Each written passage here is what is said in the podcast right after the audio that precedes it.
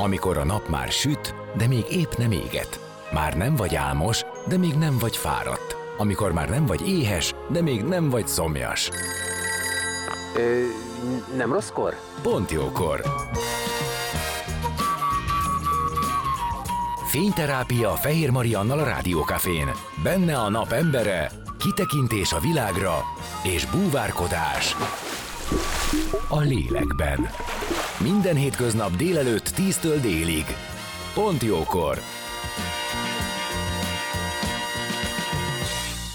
Szép napot mindenkinek! Már is kezdődik a Pontjókor. Buza Sándor a napembere, aki elmeséli, hogyan került annó a rádió közelébe, amikor ez még csak tervben sem volt. Majd a legendás Cappuccino Tripla című reggeli műsor is szóba kerülna meg a kereskedelmi rádiók szabályrendszerei. Zene és utazás iránti lelkesedéséből is kapunk egy kicsit, szóval tulajdonképpen beugrik mesélni. Hallgassátok, zene után már is kezdünk. A napembere. Most jöjjön valaki, aki tényleg valaki.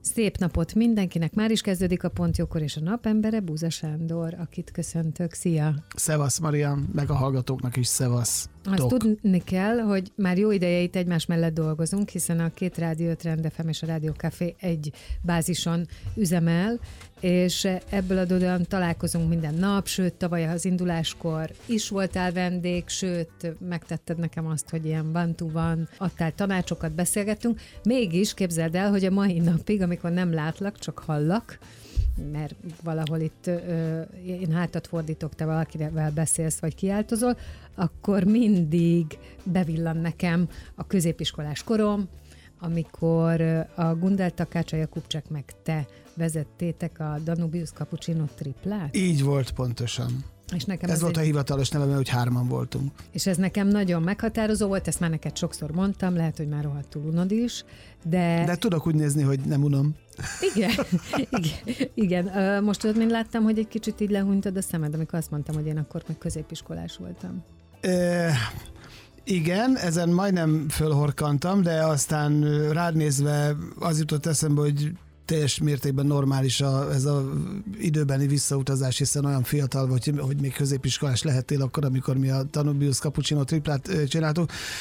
Ha arra vagy kíváncsi, hogy ez pontosan mitől meddig volt és történt, arra... Nem feltétlenül arra, hanem inkább arra, hogy, hogy szerintem, aki később rádiós lett, sokan hivatkoztak ezekre a reggeli műsorokra a ti konkurenciátokra is, meg rátok is. Én abszolút rátok tudok hivatkozni, hogy nekem az, az tetszett, de hogy egy olyan korban kellett csinálni egy műsort, amikor én azt gondolom, hogy ez nem volt meghatározva, nem voltak lefektetett szabályok, ahogy mondjam, direktben próbáltátok ki, hogy mi működik és mi Hát nem. ez egyáltalán nem így van.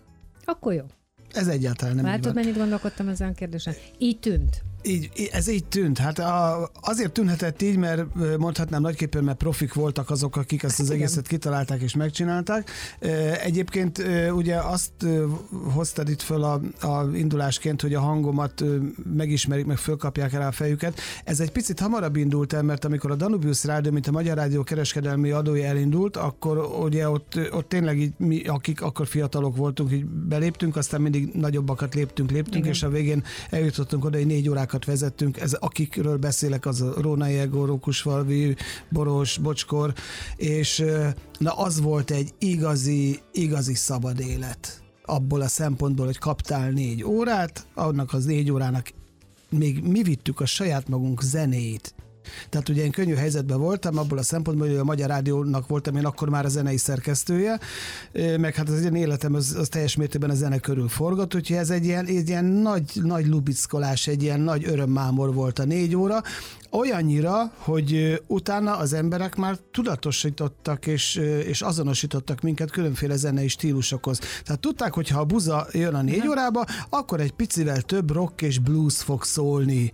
Ha az ego jön, akkor egy picivel több soul and funky, ha a pali, akkor egy picivel több jazz, mert ő ugye mindenkinek amilyen irányultsága volt, az volt az igazi, igazi nagy szabadság. Csak azért, hogy egy kicsit nosztalgiázunk, elmondod, hogy akkor a zenei szerkesztés a zene adásba a helyezése hogy nézett ki? Igen, ez úgy nézett ki, hogy volt egy shiftünk, mondjuk volt egy shift, én általában délután voltam, kettő és ez a drive time délután kettő és hat óra között, és akkor az volt a feladatom, hogy én magamat ellássam zenékkel. Hát ugye ez elején még az LP-ket, tehát a nagy vinileket ö, csaptam a hónom alá, aztán amikor a technika fejlődött, akkor már csak a CD-ket vittük. Tehát magyarán otthonról vitted a bakelit lemezeket? Így van, vagy otthonról vittem, vagy miután én hozzáfértem a Magyar Rádiónak a zenei archívumából, én onnan is Onnan vittem is, le, hiszen igen. Azért olyan mértékben nem volt meg, de azért a nagy gyűjteményem volt, meg most is van ezekből a zenékből, vagy legalábbis amiket keresek, vagy szeretek, és akkor konkrétan levittük a kis csomagot, mondjuk levittem né- 40-50 CD-t, és akkor azok ott derültek ki, hogy éppen mi lesz a következő dal.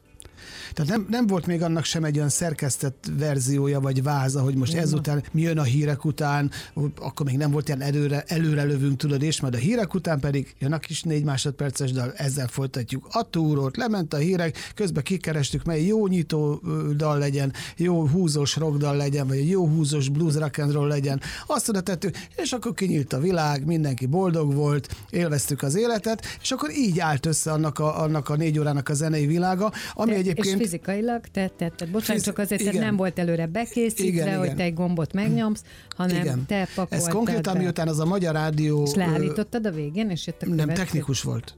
Ja, mi a- Mi a Magyar Rádióban, ö, ugye ez a, a Kalipszó is, meg a Danubius Rádió és a Magyar Rádió egy-egy stúdiójában ö, fog, ö, dolgozott, és ott nekünk külön technikusunk volt, aki az üvegfal túloldalán ült. Nekünk csak az volt a feladatunk, hogy bemenjünk, egyrészt megcsináljuk azokat a riportokat, beszélgetéseket, amiket a, annak a négy órának a szerkesztője, mert volt szerkesztő, az, az meghatározott, jöttek, a, jöttek a hírek, klasszik, úgy van, viszont a üvegfal túloldalán ott ült a technikus kollega, aki egyébként berakta, levette, leállította, hiszen mi a zenére már nyomtuk a gombot, égett a piros lámpa, fejünkön a fejhallgató, és már mondtuk éppen, amit kellett. Aztán, amikor jött a következő zene, akkor néha kimentünk, sző- sőt, sokszor kimentünk, megnézzük, mi legyen a következő. Ú, ez már régen ment, ú, akkor most legyen egy magyar. Tehát így, így állt össze az a négy óra. És aki megpróbálta otthon rögzíteni a dalokat a délután 2 és 5 vagy 2 és 6 közötti időszakban, amikor tudtuk, hogy nagyon sok zene van,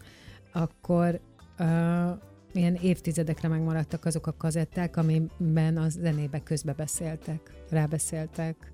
Hát Vagy- ugye ez városi legenda, hogy, hogy például parancsba adták-e azt, hogy a dalokra rá kell beszélni azért, hogy ne tudják rögzíteni otthon az emberek kazettán. Ugye Ez mondjuk bennem nem merült fel. de, de nagyon sok emberbe fölmerül, aztán ezt kivédendő lettek is a Magyar Rádiónak olyan műsorai, ahol egyébként konkrétan úgy játszották le a dalokat, hogy direkt nem beszélt bele a műsorvezető, azt is elmondta, hogy hány perces lesz a dal, hiszen ha a kazettán már a végén nem volt, akkor ezt meg lehessen fordítani, tehát ez korán sem volt ez így, mi pedig, mi pedig nem játszottunk ezzel, mert nem DJ-k voltunk, tehát nem volt az, hogy húzogattuk. Az a Bétót Lacinak volt a, a sajátja, ugye a popterisznyába, ő neki a voiceover működött, hozzányúlt, lejött a hang, fölment, és akkor jött a zene, Azóta minden sem változtatott ezen. Azóta sem változtatott ezen, ugyanúgy, ugyanúgy csinálja tovább. Ez az ő sajátossága volt, ezt senki nem akarta lemásolni. Nekünk szólt a zene, akkor már készültünk arra a következő blokkra, ami egy megszólalás kell, hogy legyen, vagy még egy következő zene,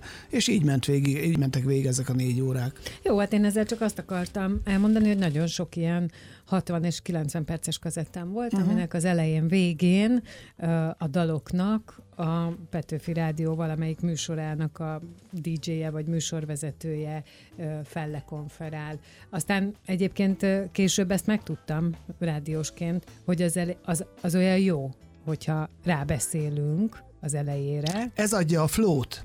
Pontosan. És hogyha van olyan dal, aminek az intrója meghatározott, mit tudom én, másodpercű, hiszen minden dalnak a meghatározott. Na, és ha elkezdesz arra beszélni, akkor azért a szabály az mai napig az, hogy akkor kibeszéled az intrót. Igen, de Mert ma... az a szép. Ez a szép, viszont ez ma már azért teljesen másként működik, mert a technika megengedi azt, hogy vegyük egy dalt, aminek vágjál 10, intrót. vagy 18 másodperc a zene, az intro, a zene introja, ugye amíg nem érkenek el az énekes.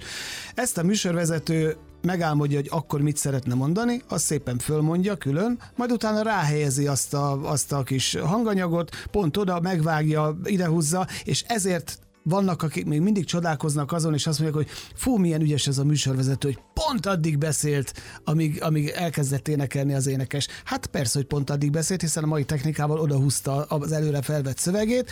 Akkor mi is próbálkoztunk ilyennel, természetesen, hiszen az volt a császár, aki mondjuk ki tudott beszélni egy intrót, vagy ő, például a, a Azért én most azért nézek rád így, mert én ezt csak élőben tapasztaltam. Tehát aki belemegy, az nyilván nagyon tudja, hogy mibe megy bele, de én még soha nem tapasztaltam olyat, hogy mármint én nem láttam a kollégáimtól, nyilván az előre rögzített műsorokban biztos van ez így, de ö, akik, akik élőben, és én is így néztem. Hát hogy, van egy rossz hírem, nem, ez ma már úgy megy, ahogy én mondtam el. Világos. Biztonságra kell törekedni, ugyanis. Értem, de én nem ezt láttam uh-huh. még, és én is azt Igen. mondom, hogy azért, mert az a kő profi. aki Itt a legfontosabb az a biztonság, ugye az a flow, amit említettem, tehát a folyamatosság, ne legyen lók, pontosan ott legyen, állandóan benne legyen az a fajta dinamizmus, hogy fú, pont befejezte a műsorvezető, és jött az énekes, ez ad egy olyan wow élményt, Igen. hogy milyen, milyen, milyen Harmónia. tökéletesen jó.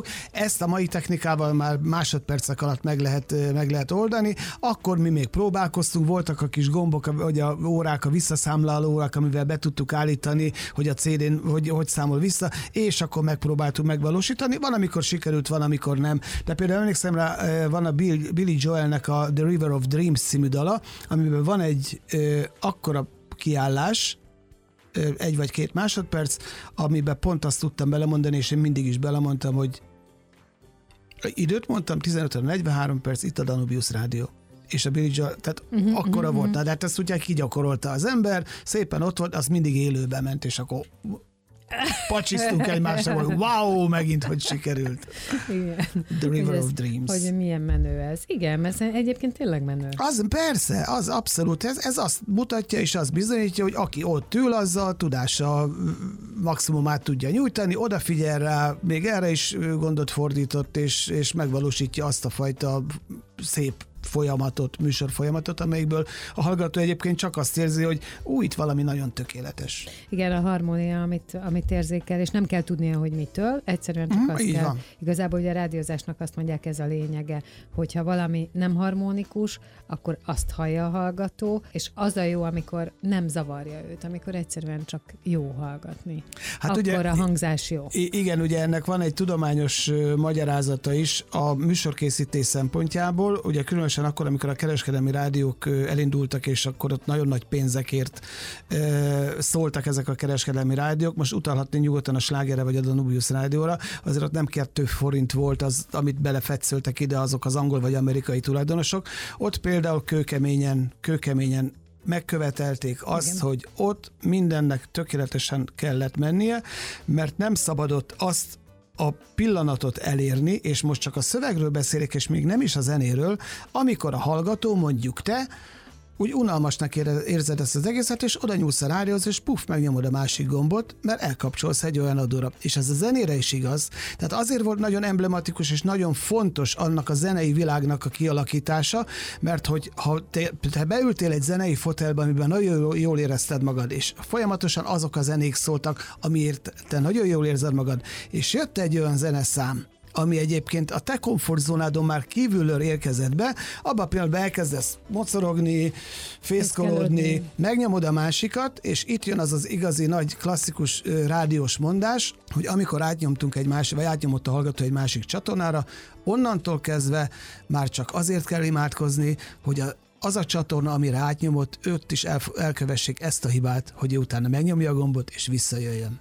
Tehát mindaz, amit én mondok, hogy ö, ti egy olyan korban kezdtetek rádiózni, vagy ilyen reggeli műsort csinálni, amikor még nem annyira voltak lefektetve a szabályok, mondtad, hogy ez úgy, ahogy van, nem igaz, ez azt jelenti, hogy mindenki volt találva nálatok? Mit értesz minden alatt? A formátum az ki volt találva. Igen, de én a hangvételre gondolok a ti esetetekben. A, a, hangvé, a hangvétel az értelemszerűen nem lehetett kitalálva, mert amikor ideültették az ír vagy az an, angol intendáns, többen voltak. Akkor ők nem tudhatták, hogy éppen a, a Gundel, vagy a Jakubcsek, vagy a Buza az, az milyen, milyen habitusú. Ez nem is az ő feladatuk volt, ez a magyar vezérkarnak a feladata volt. Persze megmutatták a hangot, meg a pilotadásokat az angoloknak, akik egyébként ezt mindig is elmondták, ők nem azt fogják figyelni első körben, mert nem is értik, hogy mi mit mondunk.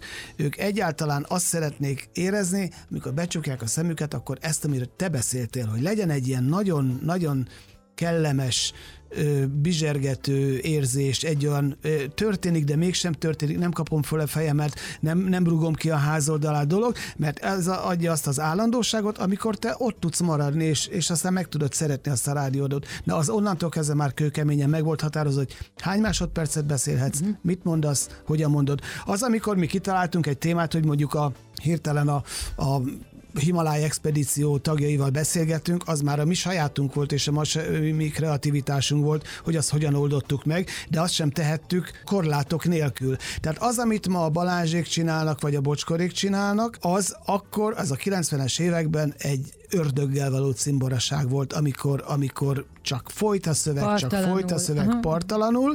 Akkor már ugye a Boros Bocskor elkezdte, ők már egy picit partalanul tudtak beszélni, mi ugyanúgy békjóba voltunk kötve, és ugyanúgy meg volt határozva, akármennyire érdekes volt a téma, hogy az kettő percnél nem lehet hosszabb, majd egy kettő zene után majd tudjuk folytatni, azt mind a ketten tudjuk, amikor van két zene Persze. után, már nem lehet ugyanúgy folytatni semmit sem, de e- ezek, ez, tehát ez az angol száz és az amerikai rádiós kultúrának itt a 90-es években tökéletesen itt volt a lenyomata. Én mondjuk azt érzékelem, hogy valahol a kettő közt van az igazság, de szerinted melyik a, melyik a hallgatóbarát, melyik a jó? Azért valami van ebben, hogy meg kell tudni szabni, hogy meddig tart, mert, mert egy ponton túl nem lehet a figyelmet elkérni. Ebben neked teljesen igazad van, ez a te esetedben is például függ attól, hogy milyen a vérnyomásod reggel, ittál-e kávét, jött-e a busz időben, tehát nagyon-nagyon sok összetevője van ennek.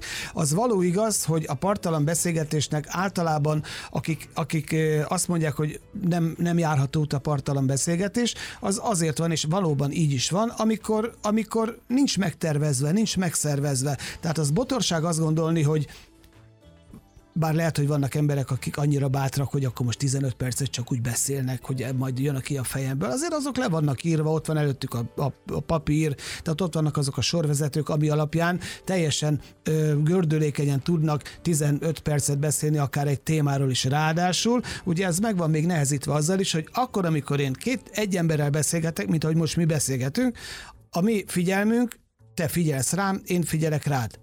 Abban a pillanatban itt van egy harmadik ember, Igen. akkor onnantól kezdve már csak a messzes nyaknak a, a folyamány, hogy mennyire nyikorog az, hogy balra nézel, jobbra nézel, balra nézel, jobbra nézel. És itt a mi esetünkben például az konkrétan kőbe volt vésve, ez most is így van, a zenéből kijön ki, ő volt a líder, tehát mindig a Gundi jött ki a zenéből. Ha olyan volt a téma, akkor a Gabi vetette föl, ha olyan volt a téma, akkor azt én vetettem föl, és onnantól kezdődött el egy hármas párbeszéd, és a zenébe is, vagy a beszélgetés végét is mindig a, a mondjuk a Gundi zárta le, mert az volt mindenkinek a jelzés, még a hallgató számára is az volt a jelzés, hogy hoppá, itt vége van egy, egy résznek, jön a zene, aztán majd, ha úgy tetszik, akkor folytatjuk, vagy nem folytatjuk. Tehát ez a folytatótatosság, ez benne volt, nem is lehetett volna másként. Hogyha így visszanézel az életedre, ez milyen időszak volt, vagy a rádiós karrieredbe hova teszed?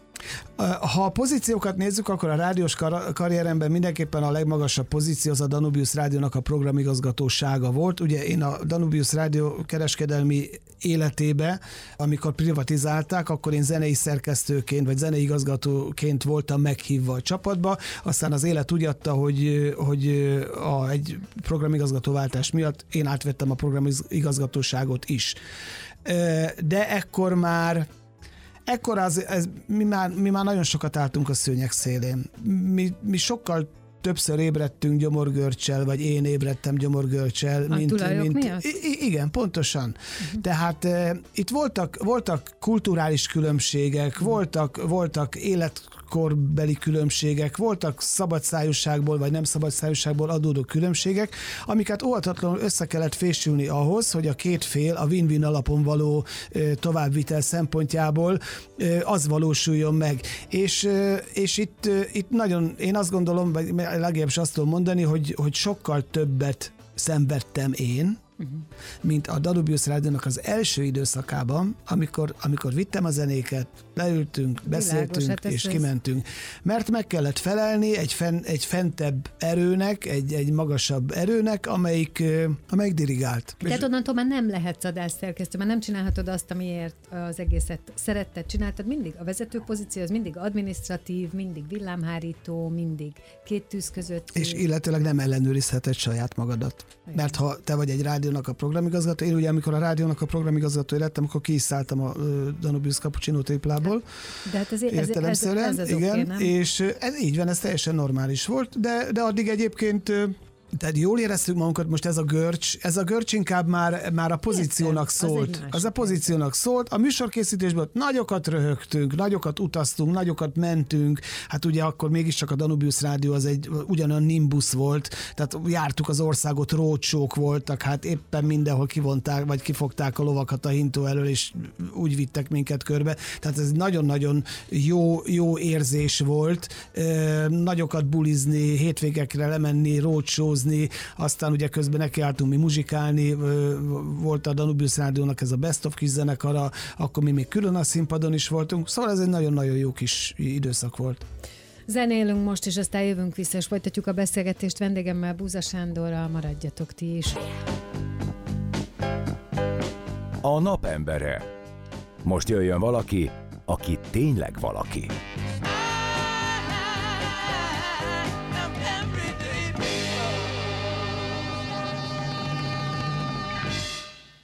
Már is itt vagyunk, folytatjuk a beszélgetést, vendégem továbbra is Búza Sándor, és itt elvesztünk a Danubiusos évekbe, és arról beszélgettünk, hogy milyen volt műsort készíteni, milyen volt uh, utána a programigazgatóság, de képzeld el, hogy most rájöttem, hogy azt még nem kérdeztem meg, tehát, hogy annak idején a rádiózás felé téged a zene szereteted vitt, tehát, hogy a zenével akartál foglalkozni, vagy uh, az, hogy te beszélges emberekkel csinálj anyagokat, tehát ez Nem. az újságíróval. Egyik sem?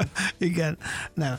A, a zenei irányultságom az sokkal korábbra eredeztethető, ugyanis én hat éves korom óta jártam zeneiskolába. Azt én, értem, csak ja, az, hogy, igen. hogy a, a rádióban A- te a- zenei szé- vonalon akartál mozogni? De én nem akartam a rádióba zenei vonalon mozogni. Ez egy, Akartál ez a egy- rádióban bármilyen vonalon mozogni? Nem. Na. Nem, nem akartam, nem akartam.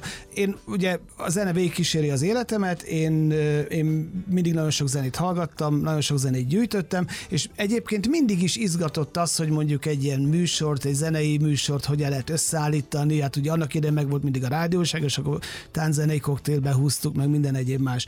Én a rádióba egy, egy teljesen szerencsés, bár véletlen információ révén kerültem a Zeneakadémián, mert pont elmentem egy Zeneakadémiára egy koncertre, ki volt rakva egy kis A4-es papír, hogy a Magyar Rádió zenei szerkesztőket keres. Ez volt 86-ban. A feltétel felsőfokú zenei végzettség.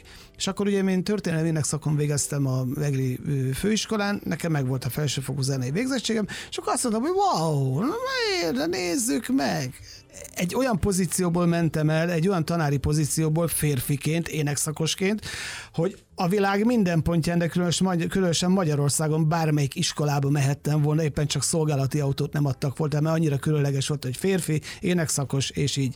És akkor, és akkor beadtam a pályázatomat, és akkor még az a világ volt, hogy azt mondták, be, és mentem be beszélgetésre, azt hiszem két vagy három alkalommal is volt egy ilyen beszélgetés, rostáltak minket, és a végén fönnmaradtunk a rostalikán öten, vagy hatan. Elmondták, de aztán később kiderült, hogy a Kossuth Rádiónak a reggeli Krónika című műsorát akkor egy picit felfrissítették, és addig nem volt ott zenei szerkesztő, de akkor már szerették volna, hogy van ott egy zenei szerkesztő, aki egyébként az előtte napi felkészülés során a műhely munkában már ott van, és zenébe fog reflektálni azokra a dolgokra, és akkor mi így kezdtük el.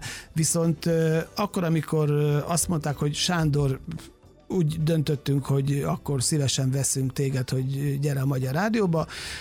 Egy fontos dolgot tudjál, most elkezdődik ha azt mondod, hogy igen, elkezdődik egy fél éves tanfolyam, és a fél éves tanfolyam végén nem felelsz meg, akkor elköszönünk tőled. És akkor hát így írtam alá, ezek, ezek tudatában, hogy férfiként, énekszakosként bármikor ö, tudok munkát találni, ö, így írtam alá ezt a szerződést, és akkor fél év után nekünk volt egy egész komoly vizsgánk, zenei szerkesztésből, vágásból, minden egyéb dologból, és onnantól lettünk fölkenve, és akkor már következő héten már be, meg volt a beosztás, én általában szerdánként szoktam lenni a Pintér Dezsővel, Kondor Katival, mindig megvoltak ezek a, a stábok, és onnantól kezdve már részt vettünk a Kossuth Rádió reggeli műsorának az előkészítésébe, és akkor utána step by step jöttek szépen a lehetőségek. Petőfibe, ötödik sebesség, reggeli csúcs, aztán televízióba vittünk zenéket, aztán eljött a Danubius rádióba, hogy valaki fusson ki, csináljon meg egy egyperces reklám riportot, akkor azt megcsináltuk, utána már maradjál itt, mert izé mumszos nem tud beszélni, beszélj helyette. Tehát ezek tényleg egy ilyen, egy ilyen nagyon-nagyon, nagyon-nagyon álomszerű, klasszikus korszaka volt, ilyen szabad kapitalista korszaka volt ennek.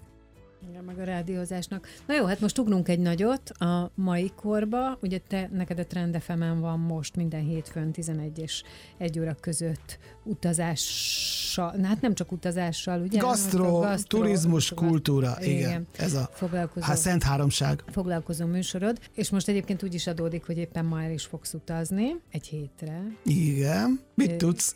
Hát azt, hogy tapasztalatot fogsz gyűjteni, és a, az jutott eszembe, hogy így is, érted, koratavasztól késő őszig olyan csoki barna vagy, hogy mindig azt nézzük, hogy te neked mennyi időd van, hogy te mindig a, a szabadba tudsz lenni, hogy ilyen szép színed legyen. Na majd most, akkor ősztől tavaszig a- az leszel, mert azért csak napos helyre mész most. Igen, Ománba megyünk, egy újságíró delegációval, ez egy klasszikus study tour lesz, egy ö, utazási iroda szervezte, és a study touroknak az a lényege, hogy újságírókat küldenek ki bemutatni a destinációt, a régiót, ott Hogy aztán utána ők vigyék O, igen, ott minden, minden jóban majd részünk lesz, és utána az a feladatunk, az a munkánk rész egyébként, hogy nyitott szemmel, szájjal, füllel járjunk, és utána az a feladatunk, hogy amikor hazajövünk, akkor ezekről hírt adjunk. Vagyis vágyat gerjesszünk, élményt számoljunk be, hogy ha valaki azt gondolja, hogy már olyan sok helyen jártam a világban, de Ománban még nem, akkor fogalmazódjon meg benne az a késztetés, vagy az a vágy, hogy el akar menni Ománba. Egyébként én nagyon sok helyen jártam az arab félszigetben, nagyon kevés olyan ország van, tehát ez ilyen nagyon háborús országok, ott nem voltam még, de én például voltam Szíriában az utolsó szír békeévben, amikor még, amikor még, amikor még a zsidók, a muszlimok és a keresztények kézen fogva sétáltak a rendezvényeken, és, és voltam olyan Szíriában, olyan városrészben, ahol egyébként ott voltak olyan házak, amiknek zsidó tulajdonosaik voltak, amihez hozzá nem lehetett érni senkinek, mert ő majd vissza fog jönni. Ő majd, ő, ez az ő háza, és a következőben fölrobbant a világ. Egyébként akkor a Péter Apostolnak a születésének a nagy évfordulója volt, ahol egyébként a pápai nuncius tartott beszédet, ott volt a, a helyi iszlám vezető, és ott volt a, ott volt a, a zsidó közösségnek a vezető, és ez egy nagy CNN által is közvetített ünnepség volt, az volt az utolsó béke, és utána ott minden szétrobbant ugye most Izraelben, meg az egész, egész arab világban. Szóval, na visszatérve, Omán az az arab félszigetnek a legkeletibb délibb része. Azt mondtam éppen valakinek, hogyha fölállunk egy kis sámlira a keleti csücsöknél, akkor átlátunk Indiába, mert a következő szárazföld az India és ugye az arab tenger van, amelyik az indiai óceánnak a része, de ott a fönt az arab, ö, arab tenger van, és ö, egyébként az az Omán, amennyit én most már tudok róla, az egy körülbelül háromszor akkora ország, mint Magyarország, amelyiknek a déli része az abszolút ez a beach hangulat, tehát a, valóban, mint amikor azt mondjuk, hogy elmenjünk Egyiptomba, hova, hol voltál Hurgadán? Oké, okay, az Egyiptomban van, de nem voltál Egyiptomba, mert ha csak Hurgadán voltál, akkor nem láttál semmit, amit látni kellett volna. Tehát mi ott leszünk lent ezen a déli részen, az a Muscat, a főváros, amelyik fönt van már a kanyaron túl. Egyébként Dubájtól van 350 kilométerre, tehát nagyon közel. Azt mondják egyébként is, én nagyon kíváncsi vagyok, annak ellenére, hogy még nem voltam Dubájban, hogy Omán most olyan, mint 30 évvel ezelőtt Dubáj volt. Ez a nagyon természetes, nagyon, nagyon barátságos, nem technika által széttrollkodott és óriási felőkarcolók által széttrollkodott része a világnak. Nagyon finom gasztronómiával, bár az arab gasztronómia az mindig különleges. Itt egyébként azt is olvasom, hogy a datója, tehát mindez datóját esznek. Kíváncsi leszek rá, imádom a datóját. Úgyhogy ez a feladatunk, hogy ezeket, amiket én most elmeséltem neked, de úgy, nehéz hogy- ez, igen. igen, hogy ezekből Ez minél, minél többet szívjunk magunkba, és akkor ezekről majd valószínű, hát én biztos, hogy a Trend fm tehát a saját műsoromban is be fogok erről számolni, meg hát ha úgy csiripelik a madarak, akkor még elképzelhető, hogy a kafén is. Ó, tehát ott simán lehet, hogy itt is Igen, lesz. igen, úgyhogy velem is két legyet ütöttetek egy csapásra. Hát így szoktuk egyébként.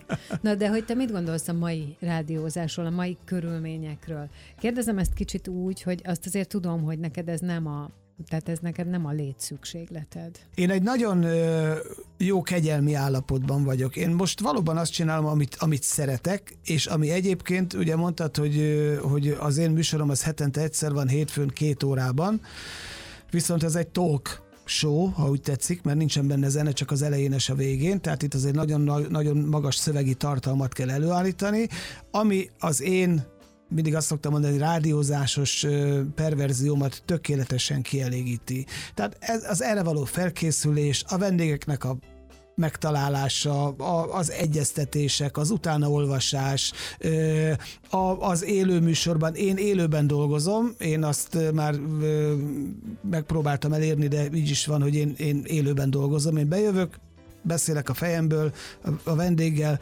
megvalósítjuk több-kevesebb sikerrel azt, amit szeretnék megvalósítani. Tehát ez nekem megadja azt az adrenalint, amivel én azt mondom, hogy, hogy én rádiózás szempontjából, amit én csinálok, köszönöm szépen, jól vagyok. És magáról a rádiózásról mit tartasz? Magáról a rádiózásról azt tartom, hogy az ma már egy falanszter szín amelyik, amelyiket ha bővebben kifejtek, akkor van pár olyan rádióműsor, amit, vagy rádióprogram, amit ugye már érintettük is különösen a reggeli műsorok, amik adnak egyfajta szabad elmélkedés, szabad gondolat folyamatot megbeszélni, kibeszélni témákat, de egyébként a kereskedelmi, és most a kereskedelmi rádiózásról beszélek, bár azok a technikai vívmányok, meg elemek, amiket a kereskedelmi rádiózásban használtak, azok már a közszolgálati rádióban is megjelentek, de a kereskedelmi rádiózás ma az, az tényleg 17 másodpercben valósítsd meg önmagad. Tehát 17 másodperced van, mert annyi egy dalnak az intrója, vagy éppen azt kell elmondani, hogyha tejbegriszt készítünk, akkor figyeljünk arra, hogy, hogy, hogy 1,5-ös tejjel készítsük, mert akkor nem lesz annyira csomós. Nagyon kevés olyan rádió van, amelyik tisztelet a kivételnek, de azért vannak, akik egyébként akkor, amikor megszólal a műsorvezető, még ha az csak egy perc is, az is egy, egy, infor, egy fontos információ, egy lexikon, egy, uh-huh. egy zenei, egy irodalmi, tehát amivel egyébként azt a pluszt adod az egészhez, hogy oké, okay, hogy szól a zene, tudod, hogy az a zene szól, mert ezt hallottad most már 73-szor hallottad ezt a zenét, de nem zavar téged, mert te azt a, azért hallgatod azt a rádióadót, mert olyan zenét, de mégis amikor megvannak a kis brékek, amikor jön a műsorvezető, akkor úgy tesz az életedhez valamit. Úgy pozícionál. Akár azt is, hogy mit tudom én, mi történt 43 évvel ezelőtt, vagy éppen akkor kiárt arra. És ezek fontos dolgok. Aki legalábbis erre, erre fogékony, hogy, hogy frissen tartsa magát, vagy, vagy érdekli a világ történése, azért, azért ezek megvannak, de ebből nagyon-nagyon keveset tudok most ide citálni. Te hallgatsz rádiót egyébként? Hallgatok rádiót, de ö, csak a zene miatt hallgatok rádiót ami egyébként csak a mostani utóbbi fél évben vettem észre magamat azon, hogy zene miatt kezdek hallgatni rádiót, de ezek olyan rádióadók, amik teljesen más zenét adnak, mint amivel én foglalkozom ugyanis ezeket a rádiókat azért hallgatom, hogy egy kicsit a, a, a világom táguljon. táguljon. Világos. Jó, tehát egy, akkor nyilván nem a Coco Jambot hallgatom. Nem a Coco Jambot hallgatom, igen, és, és miután én, én gyűjtöm is a zenéket, meg vadászom a különlegességeket, mindig vannak olyan, olyan zenedarabok, amiket aztán beemelek az én gyűjteményembe, akkor azzal tovább élek, vagy, vagy meg fog jelenni valahol a sok-sok gyűjteményem körében. Szöveg miatt nem nagyon hallgatok rádiót, arra már ott vannak a podcastok. Uh-huh. Ja, tehát akkor tehát te, akkor, már, te már vagy akkor, igen, akkor, akkor, amikor egy téma érdekel, akkor én nem szeretem, ha megszakítunk egy, egy folyamatot. Én ezért is szeretem az én műsoromat, amit itt a Trend fm van. Itt van 16 perc, 18 perc, bocsánat, amit ugye szerencsére a, a műsor igazgatóság kikövetelt, ezt ugye papíron kell tenni. 18 percben azért nagyon-nagyon sok mindent lehet megbeszélni. Szépen ki lehet kerekíteni egy témát, bár szerencsétlen Salinoémi, aki most délelőtt volt a vendégem, a New York kávéházról beszéltünk, mert hogy pár nappal ezelőtt, 139 évvel ezelőtt adták át a New York kávéházat, most egyébként a belbecse, a pompája az ugyanaz szinte 100%-ban, mint e, volt 1894-ben, és a Noémit hívtam be, Sali Noémi ugye egy gasztro és várostörténész, hogy egy kicsit meséljen a New York kávéházba. Az ajtóig nem jutottunk el, és nem volt elég a 18 perc. Mert egyébként pedig, te tudod, amikor van egy olyan vendéged, akinek irgalmatlan tudás van a fejében, és nem azért mondja léleg vagy levegővétel nélkül, mert ő udvariatlan, hanem mert ömlik belőle. Hát meg át akarja meg, adni. Meg, meg, meg hogy szólsz bele? És akkor a végén, mikor már verem az asztalt, vagy mutogatok, és akkor, és akkor ott vagyunk. Szóval ilyenekbe belefut az ember, és ilyenekbe akkor is belefut az ember, hogyha valami rettentően fölkészülök belőle. Mert tényleg utána olvastam, megnéztem, voltak kérdéseim, hogy majd akkor ezt hozzátesszük minden másikat, de nem, ilyenkor, ilyenkor az van, hogy azt tudom mondani, hogy Noémi, zseniális voltál, folyt köv. És akkor egy következő alkalmat találunk arra. Ez lesz velünk is. Hát akkor Legyen nagyon, így. nagyon jó utat neked. Köszönöm szépen, kíváncsi vagyok Ománra egyébként, pontosan ez a, ez a Dubaj 30 évvel ezelőttisége. Igen, kíváncsi vagyok én is, hogy mit fogsz mesélni. a- Csinálj fotókat nyilván. Persze, hát a fotózás nélkül ma már nem megy. És hogy te mit fogsz mesélni, mit fogsz uh, itt tapasztalni. Annyit még azért hagyd tegyek hozzá, hogy ugye kivisznek titeket, nyilván megmutatják ezt a térséget, amit ők meg akarnak, de neked van ilyenkor ingered arra, hogy egy kicsit elmenj olyan utakra is, ami nem feltétlenül a, a nagy közönségnek szánt. Tehát te szeretsz ilyen helyeken elvegyülni? Abszolút szeretek ilyen helyekre elvegyülni, viszont egy study tour keretén belül erre nagyon-nagyon kevés lehetőség lehet, van. Annyira kötött. feszített, az, annyira feszített a program, illetőleg azt, hogy miért azokat fogják nekünk megmutatni, amiket meg fognak mutatni, ezt ők pontosan tudják. Tehát ha abban te nem akarsz részt venni, akkor egy úgy kicsit, kicsit ugye rosszul nézhetnének rá, de egyébként fején találtad a szöget. Gondolkodtam azon, de ezt letettem róla két nappal ezelőtt, hogy ö, megmozgattok köveket, hogy én motorral mehessek.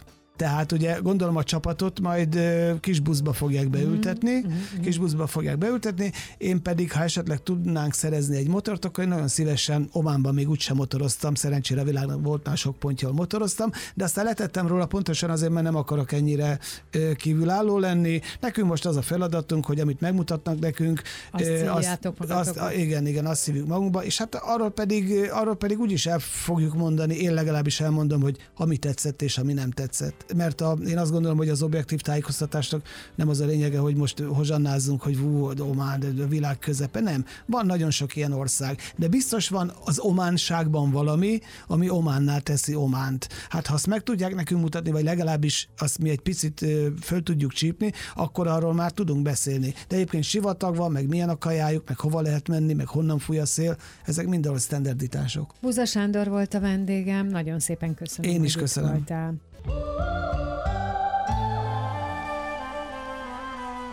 Az elhangzott műsorszám termék megjelenítést tartalmazott.